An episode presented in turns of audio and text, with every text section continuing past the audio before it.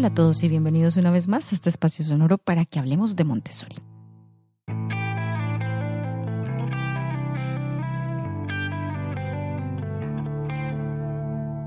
Hoy en el episodio 32 vamos a seguir con la segunda parte de nuestra conversación con Lucía sobre la lectoescritura. ¿Nos acompañan?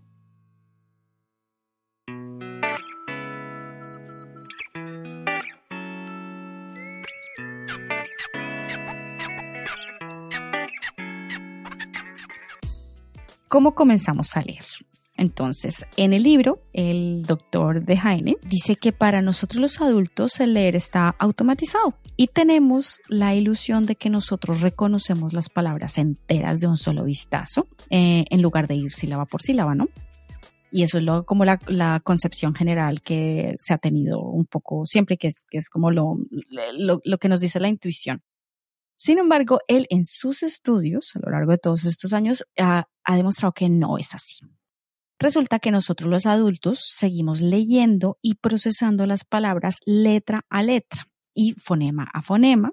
Lo que pasa es que lo hacemos eh, tan rápido que a nosotros nos da, obviamente lo hacemos porque ya está rápido, porque lo estamos entrenados, y parece que mm, leemos palabras enteras, pero realmente eso no es así. Entonces él dice que, por ejemplo, los niños que están aprendiendo a leer procesan mucho más lento y todavía necesitan leer letra a letra porque todavía no tienen el entrenamiento que nosotros tenemos ya de adultos y por eso no son capaces de reconocer la palabra del tirón. En ese orden de ideas, él dice que enseñar las correspondencias entre las letras escritas y los sonidos es clave cuando se comienza a leer. Por eso es que él dice que no tiene sentido, y lo recalco, no tiene sentido tratar de que los niños aprendan a leer con palabras enteras al principio.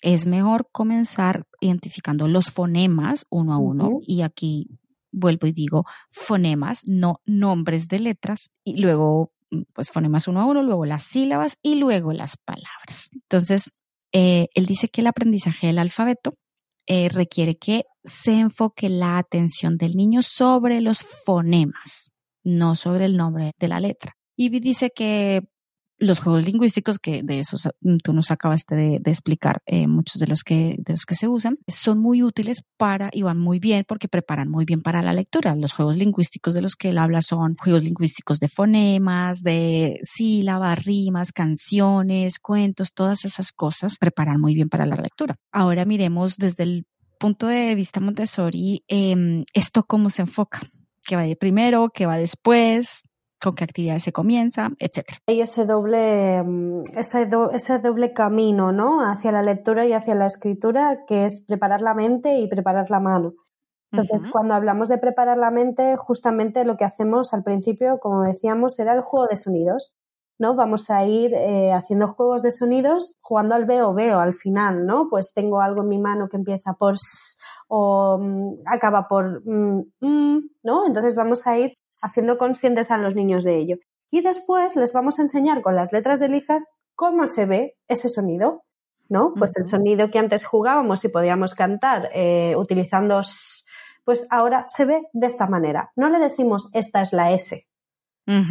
Exacto. Porque no es cierto. Eh, es decir, es su nombre, pero no es su sonido. Entonces, cuando no hay una correlación entre su nombre y su sonido, porque con la A sí que pasa, esta es la A. Con las, vocales. Eso es. Bueno, eso en castellano, ¿no? Luego bueno, sí, en castellano. Haremos otro programa con el tema del bilingüismo, que lo tenemos pendiente, pero me parecía importante hacer primero este, que es el de la lectura, para, luego, para luego hacer ese. Entonces, a partir de ahí, cuando el niño ya empieza a relacionar a través de las letras de lija, trazándolas y aplicando su sonido, ¿no? Pues trazas la S y haces... Mm. Entonces luego los vas eh, con la elección de tres tiempos, vas añadiendo letras de lija hasta que ya conoce entre 10 y 12 letras y ya podemos pasar al alfabeto móvil que son letras troqueladas en madera, que hay varias de, mm, hay mucha cantidad de cada, de cada letra, y entonces vamos a empezar a juntar esos sonidos, ¿no? Entonces, en la presentación le puedes empezar a explicar una historia, ¿no? Pues me levanté por la mañana y vi el sol, voy a crear sol. Y entonces empiezas a juntar esos sonidos. Ol. Em, entonces, de esa manera el niño empieza a escribir realmente antes que a leer, porque hay una, hay, realmente hay un periodo sensible de la escritura, de la escritura hacia, los tres años y medio, que es cuando los niños empiezan a eh, decir, ahí pone mi nombre, mira, esa es la letra de mi nombre, mira, eh, estoy escribiendo mi nombre y ves un garabato, ¿no?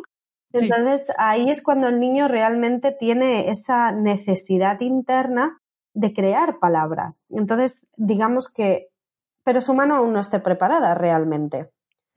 Entonces, eh, lo que nos da el alfabeto móvil es poder satisfacer esa necesidad de crear palabras sin tener por qué eh, hacerlo con la mano, ¿vale? Entonces, esto les permite seguir investigando sobre todo, todo, tema de, conjunto de sonidos. Al final van a hacer palabras y a partir de ahí ya empiezan a hacer frases. Frases. Pero a la vez eh, se va introduciendo la mano. es que se eso, te iba, eso te iba a preguntar. Bueno, y entonces, ¿en qué momento le metemos el tema de la escritura? ¿no? hay tres tipos de lectura en Montessori. Eh, bueno, tres tipos de entender la lectura. La primera sería la lectura espontánea. Eso quiere decir que cuando el niño o la niña está utilizando el alfabeto móvil, puede ser que se dé cuenta de lo que, de, que lea, ¿no? Aquello que acaba de escribir. Em, que yo que sé, escriba mesa y cuando acabe de escribir mesa, su cara haga como cara de sorpresa y diga, ¡Ah! mesa, ¿no? Entonces, es esa lectura espontánea. En mi entrenamiento nos dijeron que cuando presentamos el alfabeto móvil no podemos leer, porque estamos esperando a que el niño salga de él esa lectura espontánea, ¿no?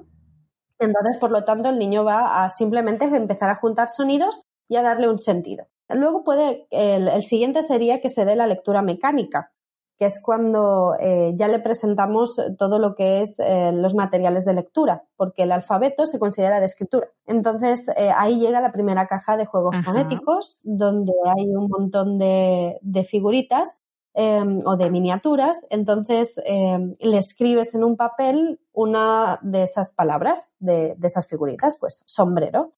Entonces le pasas el papel y el niño empieza a descifrar, ¿no? O, mm, y tú le dices, vamos a ir más rápido, vamos a ir enlazando, ¿no? Hasta que el niño lee por primera vez. Eso sería la lectura mecánica. Y dentro de la lectura mecánica hay diferentes materiales, las tarjetas fonéticas, bueno, hay un seguido de materiales. Y a partir, y al final, ya cuando se ha trabajado mucho la lectura mecánica, tenemos la lectura comprensiva. ¿Y esa cómo es? Que ya, esa es ya cuando puede leer eh, un libro y entender lo que pone. Ajá. ¿Vale? Se puede leer frases completas, un párrafo y puede asociar la historia y lo que está diciendo básicamente y entender lo que está leyendo. Eso es. Entonces, eh, realmente dentro del área del lenguaje, pues tenemos todo un grupo de lenguaje oral, un grupo de lenguaje, mm, bueno, de enriquecimiento del vocabulario, luego tenemos el lenguaje escrito, que es lo que hemos hablado, el trabajar los fonemas, introducir la grafema, asociar, y luego a partir de ahí ya la lectura, que se da eh, cuando ya hemos visto que el niño está trabajando mucho con el alfabeto móvil, que realmente le da un sentido a esa creación de palabras ya ves que el niño está preparado para poder descifrarlas, ¿no? Porque hasta ahora el niño las ha construido, pero no las ha descifrado. Entonces, a partir de ahí ya se inicia en el mundo de la lectura. Ahí es cuando comenzamos eso, a juntar palabras, a hacer frases. Ellos harán frases, las leerán y luego asociarán su significado. Y comenzamos ahí con el tema gramática. El siguiente paso es gramática. ¿O cuál es a la vez a la vez que se va de, eh, que se va pasando de la lectura mecánica a la lectura comprensiva, ya podemos introducir lo que se llama la función de las palabras, que es la gramática. Porque ahí simplemente tiene que leer eh, tres palabras a lo mejor, la vaca marrón. Y entonces al final es muy bonito porque el trabajo de la gramática no deja de ser una excusa para trabajar la lectura. Y entonces se convierte en juegos, en un conjunto de juegos donde estoy aprendiendo gramática y a la vez estoy practicando lectura. Porque además se da muy seguido, no, no pasa un año hasta que empiezas con la gramática, sino en el momento que el niño se defiende con dos palabras, ya puedes empezar. Claro. Y es una, una mini frase ya es una estructura gramatical definida que, que, se la podemos mm, contar, es decir, la, se la podemos mostrar. Eso es. y entonces eh, se introduce pues el adjetivo, el, artículo, se introduce el pronombre, se introduce, bueno, todo, todo tipo de funciones, el verbo, el, cómo están relacionados entre sí también, ¿no? Eh, luego tenemos el, justamente ese grupo de análisis de la lectura en casa de niños, o sea, final de casa de niños, que luego también vamos a tener en taller, y es exactamente eso, el ir analizando esas frases y cómo se van eh, uniendo y cómo, qué relación tiene el, sujeto con el predicado. Exacto. Eh, ahora justamente, em, perdón por los, por los eh, anécdotas, em, mi hijo está ahora en casa de niños, es el último año que tiene, y entonces el otro día me vino y me dijo, mamá, hoy he estado em, leyendo y escribiendo palabras compuestas. Mm abre latas, por ejemplo, corta uñas. Y claro, eh, está súper contento porque mm, hace nada estaba justamente haciendo lo que tú estabas describiendo en este momento, que estás haciendo frases o pudiendo leer frases. Y, mm, y, de, y entonces luego me decía, y estamos, hoy vimos el adjetivo. Y yo, mm. vaya, ah, yo decía, no me acuerdo que yo con cinco años hubiera dicho hubiera identificado, no sé, los sinónimos, los antónimos, los adjetivos y estuviera consciente de cómo se construye una palabra, una palabra compuesta. Fin de la anécdota. La verdad es que es increíble porque tú piensas el proceso que tiene que sufrir un niño desde que lee, desde que empieza a juntar sonidos hasta que realmente entiende una narración, por ejemplo, o un cuento, por muy cortito que sea. Sí pasa mucho tiempo. Entonces, el tener estos ejercicios de función de la palabra, de análisis de la lectura y luego también eh, de estudio de la palabra, ¿no? Que es exactamente esto, el, singular y el plural, el antónimo, el sinónimo, ¿no? Todo esto es riqueza. riqueza de vocabulario, es divertido porque además los niños eh, juegan mucho a esto, empiezan a, a, cambiarle el género a las palabras y y les encanta. Y, se ríen un montón. Se ríen un montón. Entonces, ¿por qué no eh, utilizar todos estos pequeños ejercicios para que sigan practicando y lleguen y ese proceso hacia la lectura comprensiva sea mucho más ameno? Eso lo podemos hacer en casa.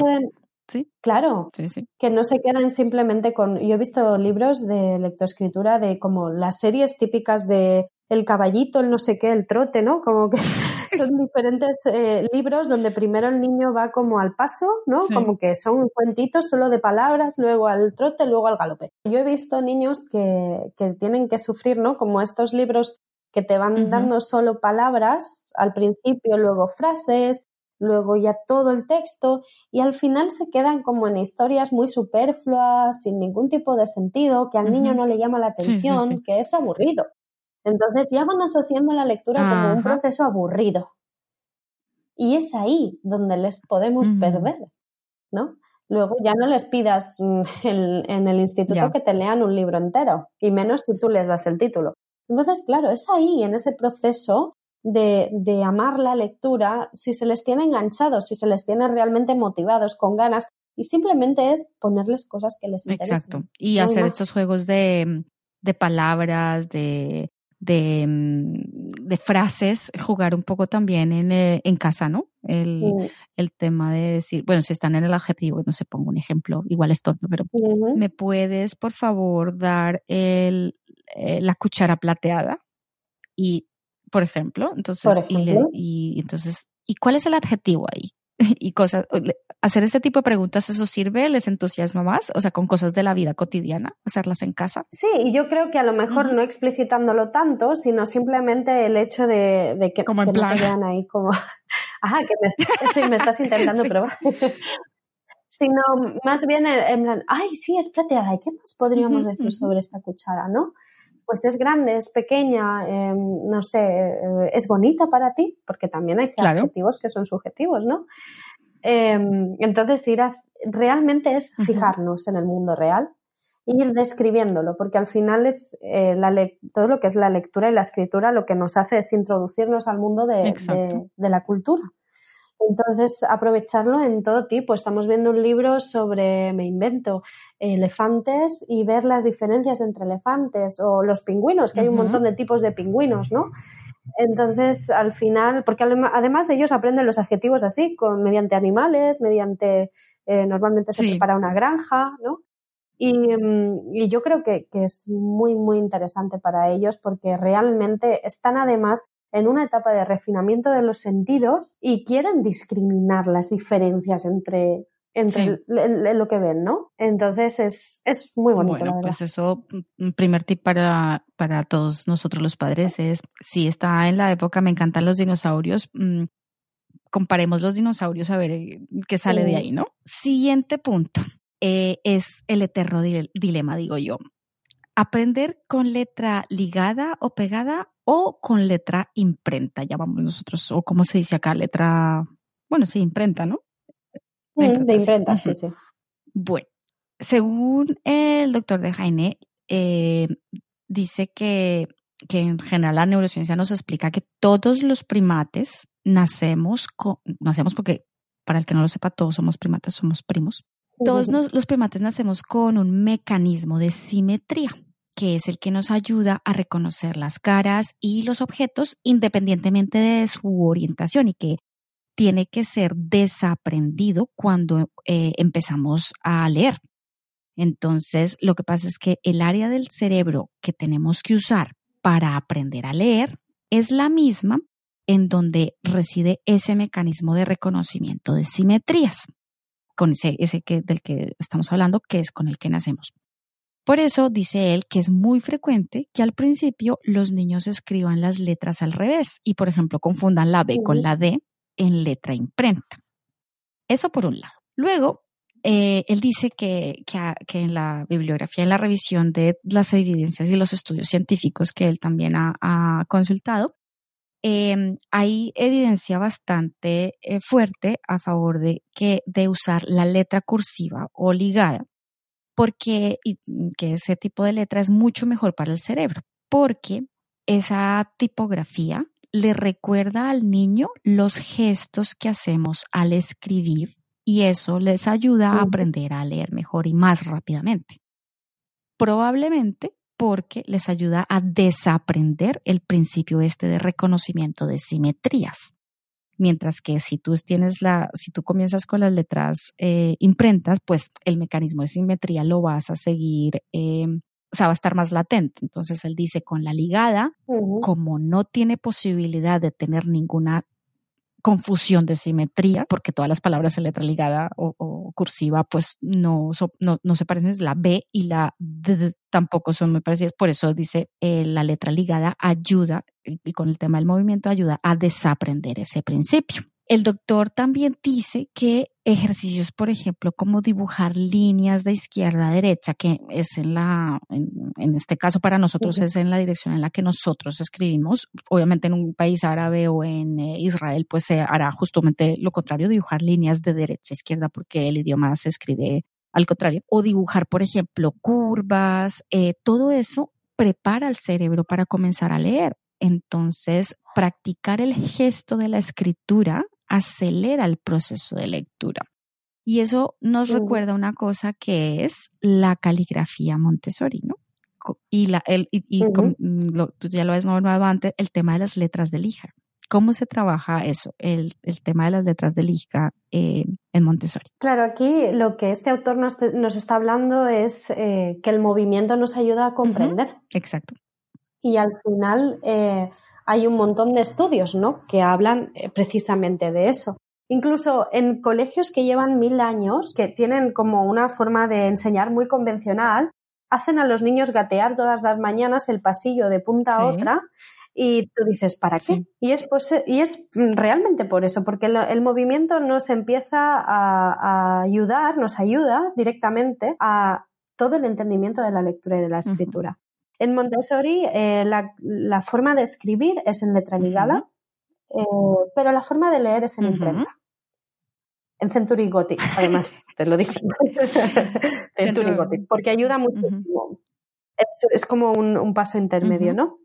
Entonces, realmente eh, todo lo que dice este autor, ¿no? Porque si hay que hacer y dibujar de izquierda a derecha, que es el movimiento que utilizamos para escribir, tenemos la vida práctica.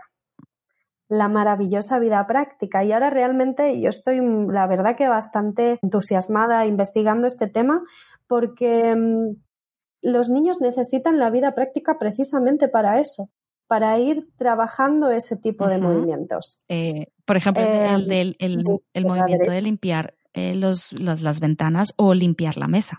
Eso es. Siempre los movimientos van a ir de izquierda a derecha y no solo vamos a ir preparando el movimiento para que cada vez se haga más detallado, sino que también estamos trabajando el movimiento de los músculos oculares. muy importante. Y propiciando, exacto, y propiciando ese movimiento sacádico que se habla, ¿no? Que el, que el, que, puedas realmente diferenciar la línea de, una frase dentro de un texto. Entonces, eh, vamos a ir preparando la mano, vamos a ir preparando todo el gesto y vamos a ir preparando nuestros ojos, en realidad toda la musculatura, para poder realmente luego introducir con una letra de lija un sonido.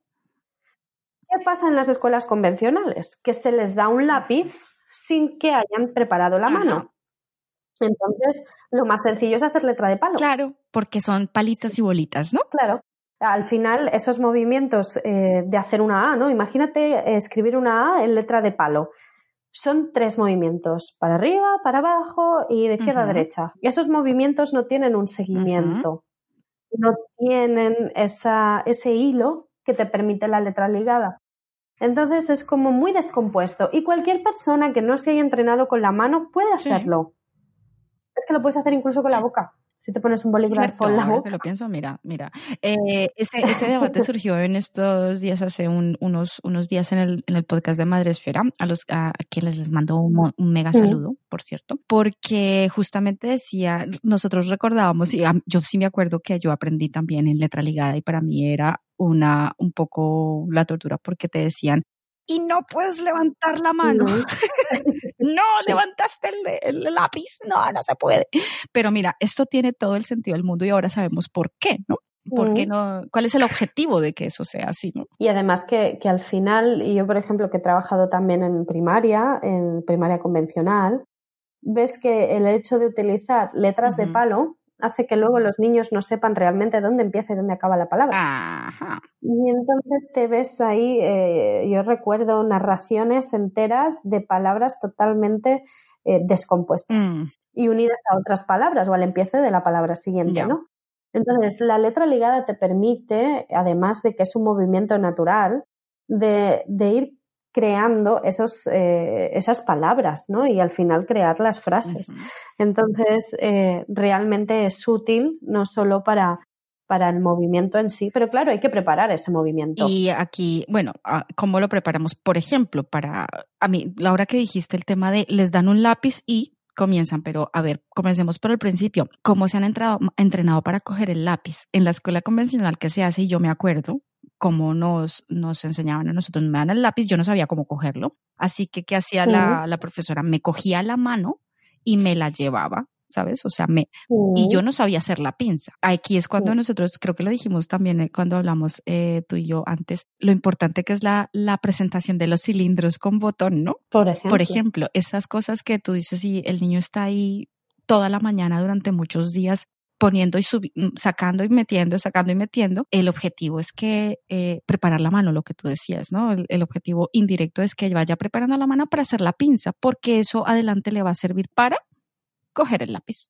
Claro. Em, eso por un lado. Ahora, la siguiente, la siguiente parte es eso de llevarle la mano a los niños, ¿no? Ahí, ¿qué podemos decir al respecto? Pues a ver, realmente en Montessori no se le agarra la mano nunca al niño. Sí que, por ejemplo, hay una cosa muy importante y es que cuando se le dan las letras de lija sí que se corrige el movimiento. Es de lo poco que se corrige en Montessori, eh, porque no, no, no queremos que, quede impregnado en su memoria muscular un movimiento que no es el propio de la letra. Entonces, ¿cómo se puede hacer, por ejemplo, en vez de redirigirle la mano? Pues que ponga sus dedos encima de los tuyos. Obviamente no va a sentir la lija, pero va a ver el movimiento. Va a sentir el movimiento. Eso es, o su dedo y luego encima el tuyo. Es un poco más difícil, pero sirve muchas veces para niños que les falta ese punto. Pero si realmente tú le presentas a un niño una letra de lija y ha trabajado mucho la mano, sí. mucho lo va a hacer bien. Pero hay que trabajar mucho la mano, no quedarnos simplemente en, trasvasar granos de una jarra a otra, sino que realmente preparar la mano con coser, limpiar, cocinar, eh, todo tipo de actividades, el movimiento, sobre todo también integral del cuerpo entero, eh, gatear, eh, pasar por todos los estadios. Yo creo que hay mucha conexión en que el bebé haya pasado por todos los estados de posturas y de movimiento para que luego pueda tener un buen control y una buena voluntad de la propia expresión, porque al final eso es el lenguaje. Eso es el lenguaje, exacto. Y por eso será que dicen que los que los bebés que no gatearon mucho, no, no estuvieron mucho, pasaron muy rápidamente a caminar. Somos todos esos que tenemos una letra horrorosa. bueno, pues habría que estudiarlo, la verdad. No sé, bueno, esto, es especulación mía porque mi letra es horrible. a ver, eh, realmente yo creo que sí que hay conexión, por lo menos por los niños que yo he visto hasta ahora tiene que haber algún tipo de conexión porque les hacemos el seguimiento de movimiento desde bebés. Em, yo creo bastante, bueno, casi al 100% en el enfoque de Amy Pickler con los bebés, del movimiento libre. Y realmente después he ido preguntando a niños que ya están en taller cómo se fue su proceso de lectoescritura y cómo fue, eh, cómo empezó a andar. Sí. Y te das cuenta que ahí hay dos grandes obstáculos. Vaya. Entonces sería muy interesante porque al final el eh, escribir es ese detalle de movimiento, ¿no? Em, el poder realmente aislar el movimiento de la muñeca fuera del movimiento del brazo, Exacto. ¿no? Entonces, eso es, un, eso es eh, detallar el movimiento. Y hay en otras pedagogías, como por ejemplo en Waldorf, que hasta que no pasan por todos esos estadios, eh, por todos esos mm, diferentes tipos de test, ¿no? Como de movimiento, de pasar la línea media del cuerpo, etcétera, etcétera, no empiezan a leer y a escribir. Vale. Entonces, a mí me parece exagerado porque realmente hay periodo sensible de escritura, pero tenemos que dejar al niño sobre todo en, las, los primeros dos años de vida, que experimente con su cuerpo, que trepe, que se mueva, que baje, que salte y que pase por todas las fases que tiene que pasar de manera natural. Eh, de manera, exacto, de manera natural. Entonces, papás, mamás, si, si eh, el, escuchan la típica frase de es que tiene dos años y no para, es que eso es lo que tiene que hacer. Tranquilos, déjenlos y mantengan el ambiente seguro, de modo que y, y, ya, eso porque si no, eh, eh, todo, todo pasa por una razón, ¿no? E, evolutiva. Entonces... Eh, sí, porque además el periodo sensible de movimiento, que además hay un periodo sensible de movimiento, es el primer año de el vida. Primer año, que es lo que decía también allí el, el, doctor en el primero, entre el primero y el segundo año es como el pico de, de, de la plasticidad del cerebro en ese sentido, de la parte sensorial que, que decía él. Bueno, hablemos por último de la parte de mayúsculas y minúsculas. Em, ahí, ¿qué podemos decir? Normalmente cuando tienes lo que dices tú, las, las letras de palo, o sea, la letra imprenta, además mayúsculas. Em, conozco el caso de una mamá muy oyente del programa que em, dijo, en el cole de mi hija les están enseñando el alfabeto ya, creo que me parece que tenía cuatro años, ahora no lo recuerdo, con mayúsculas pero todo en mayúsculas. Aprender a leer todo en mayúsculas y en letra imprenta. Esto un poco mm, atenta contra lo que el doctor ha descubierto. Bueno, no atenta, me, me refiero a que que no tiene, mm, no sigue, digamos, la tendencia natural. ¿Cómo eh, metemos el tema de mayúsculas, minúsculas, eh, cuando estamos aprendiendo a leer y a escribir en, Montessori, en la caligrafía Montessori? Pues eh, igual que lo introducimos realmente en, en, nosotros mismos, los adultos, ¿no? Las mayúsculas tienen un propósito, que es empiece de frase o cualquier nombre propio, de lugar, etcétera, etcétera, ¿no? Entonces, eso se introduce como una regla ortográfica más. Y se introduce ya al final de Casa de Niños eh, con un alfabeto que se llama el alfabeto creativo, que es para crear historias. Entonces, el niño crea historias con un alfabeto que es como de tarjetas, más o menos, pues de mm, dos centímetros por tres centímetros, son tarjetas muy chiquitas. Entonces él va escribiendo, va agarrando las tarjetas, en cada tarjeta hay una letra, hace una narración y cuando acaba, la guía se sienta con él, le pide que lo lea y entonces ya le va introduciendo eh, los acentos, ay, perdón, los signos de puntuación. punto, la coma, el punto y coma, y eh, las mayúsculas. Entonces le da la vuelta a la letra y la misma letra está en mayúsculas y lo introduce pues como realmente se usan esos, eh, eh, esa, ese recurso, ¿no? Entonces no hay luego que explicarle que no va todo en mayúsculas, sino que ya em, aprenden bien, digamos, desde pequeños. Exacto. aquí lo que yo veía cuando ella me contaba eso era, a ver, desde el comienzo aprender el, el alfabeto y las obviamente con el nombre de las palabras, no con los fonemas, bueno, no tengo el detalle, pero directamente todo en mayúscula, no porque nosotros no escribimos así. Y cuando leen un libro, no lo van a leer así, no lo van a identificar así, porque las mayúsculas básicamente es una regla ortográfica, como tú lo acabas de decir. Entonces, puede que, no sé cuál sea la razón exacta, puede que sea por facilidad de la profesora de los niños de, de, para evaluar, para escribir, o sea, para facilitarles que aprendan más rápido, pero o algo de ese estilo. Bueno, es, es lo mismo, es porque son letras de palo. Entonces, la A son tres palos, la B es un palo y dos semicircunferencias. Entonces, eh, aprenden así porque no se les prepara la mano, se les da el lápiz antes de tiempo y entonces la única manera de escribir es haciendo esto. Claro en mayúsculas. Es letra de palo. Vale. ¿Se puede arreglar eso después? Sí, claro que se arregla. Luego en la primaria los pobres se pelean mil veces porque no, no saben escribir bien. Al final lo que hacen es disminuir em, la letra de palo, cada vez es más pequeña y entonces de repente aparece una letra de imprenta. Mm, ya, ya, ya. Pero no es realmente una letra de imprenta. La A no es así en imprenta. Es diferente. Entonces es simplemente eso. ¿Y qué pasa? Pues que normalmente tienen muy mala caligrafía. Sí. Y ahí, pues bueno. Mm. Entonces, pero bueno, es una manera, es como aprenden realmente ahora mismo en casi todas las escuelas. Vale. Y ahí es cuando los niños sufren y sufren con los deberes y sufren con la escuela y bueno, es complicado. Imagínate un niño o una niña que además presente realmente problemas en el aprendizaje de la lectoescritura, pues un niño disléxico, por ejemplo. bueno, claro, eso ya. Estoy hablando de niños que no tienen ninguna desventaja. Imagínate a alguien que sí la tenga, ¿no? Complicado. Bueno, pues mm, Muchísimas gracias. Hasta aquí eh, tenemos nuestras mm, preguntas eh, básicas de la lectoescritura. ¿Quieres agregar algo más? ¿Algo que se te haya pasado o que nos haya quedado por ahí en el tintero? Pues simplemente hacer énfasis en el tema del movimiento, en el tema realmente del trabajo del movimiento del brazo y, mm, y, sobre todo, pues eh, de recomendaciones para casa, eh, trabajar las letras como sonidos, como hemos hablado.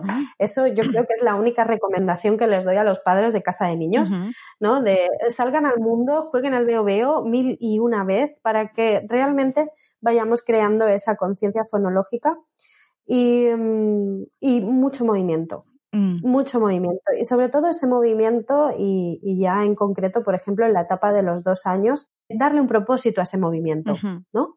Vamos a hacer pan, por ejemplo. Pan. Todo el movimiento que hay ahí eh, es increíble. El amasar el pan, el volcar todos los boles, hay un movimiento muy importante. Entonces, ya no solo es el movimiento por el movimiento, de salto, grito y doy vueltas en el parque, que también tienen que pasar obviamente, con eso, sino también darle ese propósito. Vamos a, vamos a fregar los platos, vamos a preparar la cena, la comida, eh, y después eh, ellos van a ir refinando esa pinza y ese movimiento, y luego a partir de ahí también coser. Ah. ¿Vale? El coser es algo muy importante porque además puede seguir una línea, puede seguir un patrón. Sí que es cierto que hay que tener cuidado porque los ojos aún no están acabados de formar y si ponemos eh, agujas muy pequeñas pueden hacer como se pueden hacer daño en los ojos. Claro. ¿Vale? Pero siempre manteniendo un tamaño bien, no quiere decir aguja lanera enorme, pero un tamaño de aguja lanera chiquita está bien. Y, eso les va a ayudar también en ese movimiento del ojo, les va a ayudar en la precisión, en la fuerza, porque a veces tienen precisión pero no tienen fuerza. Ajá, eso también es importante. Entonces, dejarles cargar objetos pesados les encanta, sobre todo como a los dos años, que te, ven llevando la garrafa de agua y te dicen yo, yo, yo. Pues claro, pues claro, déjenlo, si es que es lo que necesitan. eso, entrena fuerza. Sí, ahora que me acuerdo, eh, de ver, me recuerdo en, en, los parques, ¿no? De, de tener cosas, de que ellos llenan y llenan, llenan el cubo uh, de arena hasta que no lo pueden levantar, pero y entonces viene la mamá o la abuelita de turno o el papá de turno y, y lo hace por ellos. Error. Mal. Bueno, le estás enviando el mensaje de que no es capaz. Primero eso y segundo tampoco. Entonces pues, no, lo va a volver a repetir, te pediré ayuda la próxima vez. Y, a mí esto me recuerda mucho en el, en el jardín de la escuelita, nosotras tenemos unos neumáticos. que ruedan, ¿no? ese movimiento del brazo también es muy importante porque va seguido uno del otro y es muy parecido al, movimiento que llevan en el gateo. Em, entonces, em, los más chiquitos, cuando ven a los más grandes, quieren utilizar las ruedas, pero no pueden levantarlas. Ajá. Y entonces te vienen y te dicen, levántame la rueda, levántame la rueda. Y, entonces tú te miras y dices, bueno, es que ahora mismo estoy muy ocupada, mira, pídele ayuda a fulanito, ¿no? Y ves como en una semana esos niños tienen fuerza para levantar una rueda. Pero si yo se la levanto cada vez, no van a desarrollar esa fuerza, ¿no? Eh, entonces es muy interesante poderles dejar el, hecho de que hagan ese tipo de cosas que, no nos den pena, que, que lo, hacen con todo el interés y todo el amor del mundo. El amor del mundo y, y, si se lo hacemos nosotros, estamos privándoles de un aprendizaje. Sí. Vale. Bueno, pues muchísimas gracias, eh, Lucy, por estar de nuevo aquí con nosotros. Eh, yo creo que aquí nos podemos, eh, como siempre, quedar mucho más tiempo hablando. Vamos a hablar de algunas otras cositas, pero lo vamos a dejar para los mecenas de Patreon que son más, eh, más específicas un poco sobre el tema del aprendizaje. Pero te quiero agradecer el tiempo que has pasado con nosotros. Mil gracias. no le vamos a dar gracias a la tecnología que nos ha atropellado hoy. hoy se ha portado muy mal con nosotros, así que Bastante. Pero muchas gracias a ti por tu paciencia. Bueno, sí. Gracias y ya sabes que aquí estás bienvenida a, volver a seguir hablando de cositas. Muchas gracias a ti y cuando quieras. Ya sabes que tarde o temprano siempre vuelo. Sí, eso está bien. El buen hijo vuelve a casa. Bueno, y con esto terminamos nuestros dos programas dedicados a la lectoescritura a pesar de la tecnología. Nuestros agradecimientos van hoy obviamente para nuestros mecenas, Sara, Julia y Antonio. Gracias por estar allí. Gracias a todos ustedes por escucharnos.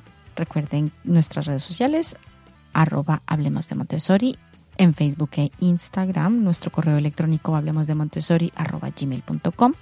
Si quieren hacerse mecenas, recuerden www.patreon.com barra Hablemos de Montessori.